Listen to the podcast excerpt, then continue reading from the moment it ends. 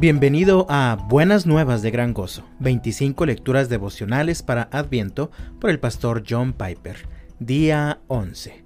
¿Por qué vino Jesús? Así que por cuanto los hijos participan de carne y sangre, también Jesús participó de lo mismo para anular mediante la muerte el poder de aquel que tenía el poder de la muerte, es decir, el diablo y librar a los que por el temor a la muerte estaban sujetos a esclavitud durante toda la vida. Hebreos capítulo 2 versículos 14 y 15.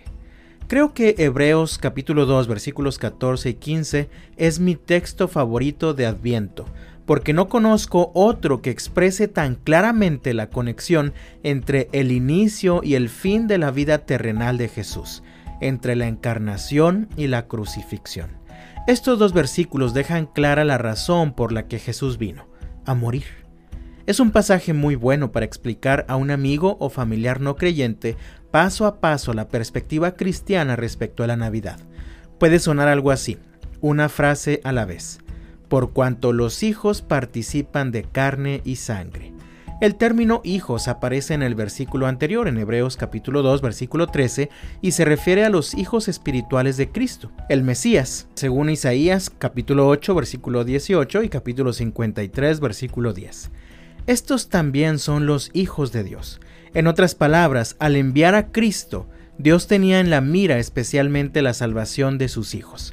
Es cierto que de tal manera amó Dios al mundo que dio a su Hijo unigénito, es decir, Jesús, según Juan capítulo 3, versículo 16, pero también es cierto que Dios tenía el propósito específico de reunir en uno a los hijos de Dios que están esparcidos, según Juan capítulo 11, versículo 52.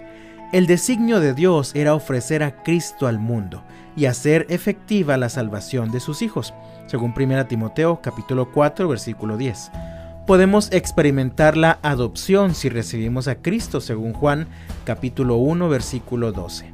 También Jesús participó de lo mismo, carne y sangre. Esto significa que Cristo existía desde antes de la encarnación. Él era espíritu, era el verbo eterno, estaba con Dios y era Dios, según Juan capítulo 1 versículo 1 y Colosenses capítulo 2 versículo 9 pero se hizo carne y sangre y vistió su deidad de humanidad. Se hizo totalmente humano y siguió siendo totalmente Dios. Este es un gran misterio en muchos sentidos, pero se halla en el centro de nuestra fe y es lo que la Biblia enseña. Continúa el pasaje para mediante la muerte. La razón por la que Él se hizo hombre fue para morir. Siendo Dios no podía morir por los pecadores, pero podía hacerlo siendo hombre. Su propósito era morir, por lo tanto tendría que nacer como humano. Nació para morir. El Viernes Santo es la razón de la Navidad. Es necesario decir esto acerca del significado de la Navidad hoy día. El texto continúa para anular mediante la muerte el poder de aquel que tenía el poder de la muerte, es decir, el diablo. Al morir, Cristo despojó al diablo de su poder. ¿Cómo lo hizo? Cubriendo todo nuestro pecado. Esto significa que Satanás no tiene fundamentos legítimos para acusarnos delante de Dios.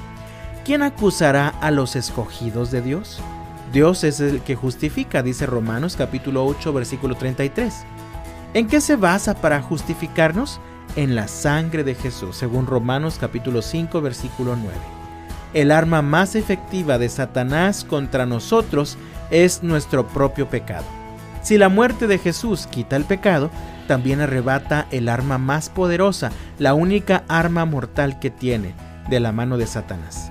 El diablo no puede pedir que se nos aplique la pena de muerte, porque el juez nos absolvió por medio de la muerte de su Hijo. El texto continúa, y librar a los que por el temor a la muerte estaban sujetos a esclavitud durante toda la vida. Por lo tanto, somos libres del temor de la muerte. Dios nos justificó. Satanás no puede revocar ese decreto. Y Dios quiere que nuestra seguridad suprema tenga un efecto inmediato en nuestra vida. Él quiere que el final feliz nos libre de la esclavitud y el temor del presente.